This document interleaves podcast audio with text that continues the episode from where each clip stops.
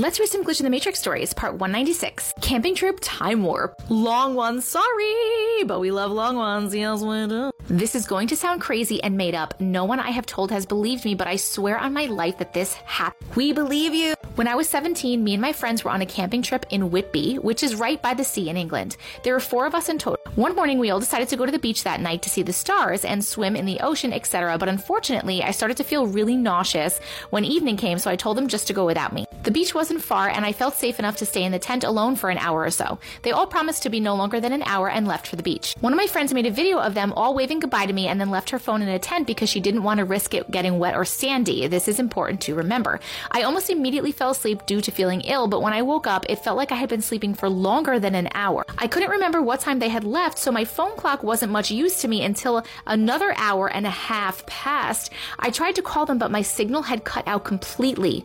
I figured that they were were just having lots of fun at the beach and had lost track of time, but after another hour passed, I started to get worried. I didn't feel nauseous at all anymore, but I sure as hell felt sick with anxiety when it turned one a.m. I went to ask at the campsite desk lady if she had seen my friends leave, and then she said that they'd left around eight thirty. This really freaked me out, so I asked her if she had a way to call the police because I had no signal, but she shut this down instantly. She said the police wouldn't come to the campsite anyway because there had been too many false reports of disappearances. Were they false, though? I wanted to go look for them, but she shut this down too, saying it was much too dangerous to walk all the way around the beach alone at this time and that she was sure that they would turn up eventually. I don't know how I feel about this, Lenny. I wish I could say I fought this more, but honestly, I was too anxious and freaked out to argue. I was in tears when they finally came back at three a.m. They were all really confused when I hugged them and asked where they had been, and they all replied, obviously at the beach. Then they all went on to say they had only been gone an hour and a half and apologized for the extra thirty minutes. I can't even describe how I felt when I checked my phone again and it said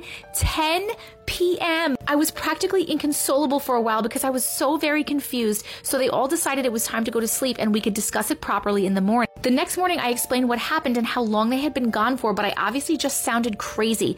They said that I probably had a fever dream or something because I had felt ill, and honestly, I started to believe them. Gaslighters! However, when my friend was looking through her phone, she found a very long video in her camera roll.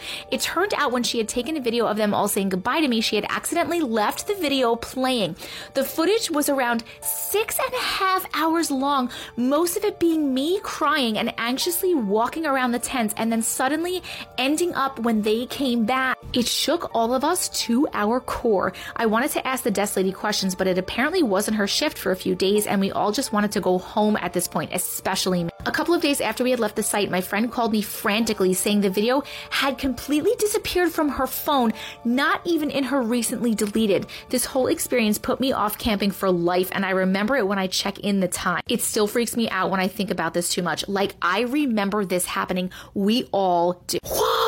Oh my God, that was really, really crazy. Wait, hold on. So your friends were gone for like six hours, but they only thought they were gone for an hour and a half. And you talked to this front desk lady and you have the video to prove it, but now the video is gone. What do we think happened here? In my brain, I don't like this front desk lady and I feel like she was a bad thing or an alien. I feel like maybe this was an abduction issue. Like I was gonna say maybe the friends got abducted, right? And then they were put back and they thought they were just coming back thirty minutes later, but they had actually been gone for six hours. But then when they came back and they were like, what, we've been gone for an hour and a half. You look at the phone and it's only been an hour and a half. So maybe the time corrected for everybody. That's my best guess, my best guess is that your friends were abducted because that explains like a time loss, but they didn't experience the time loss.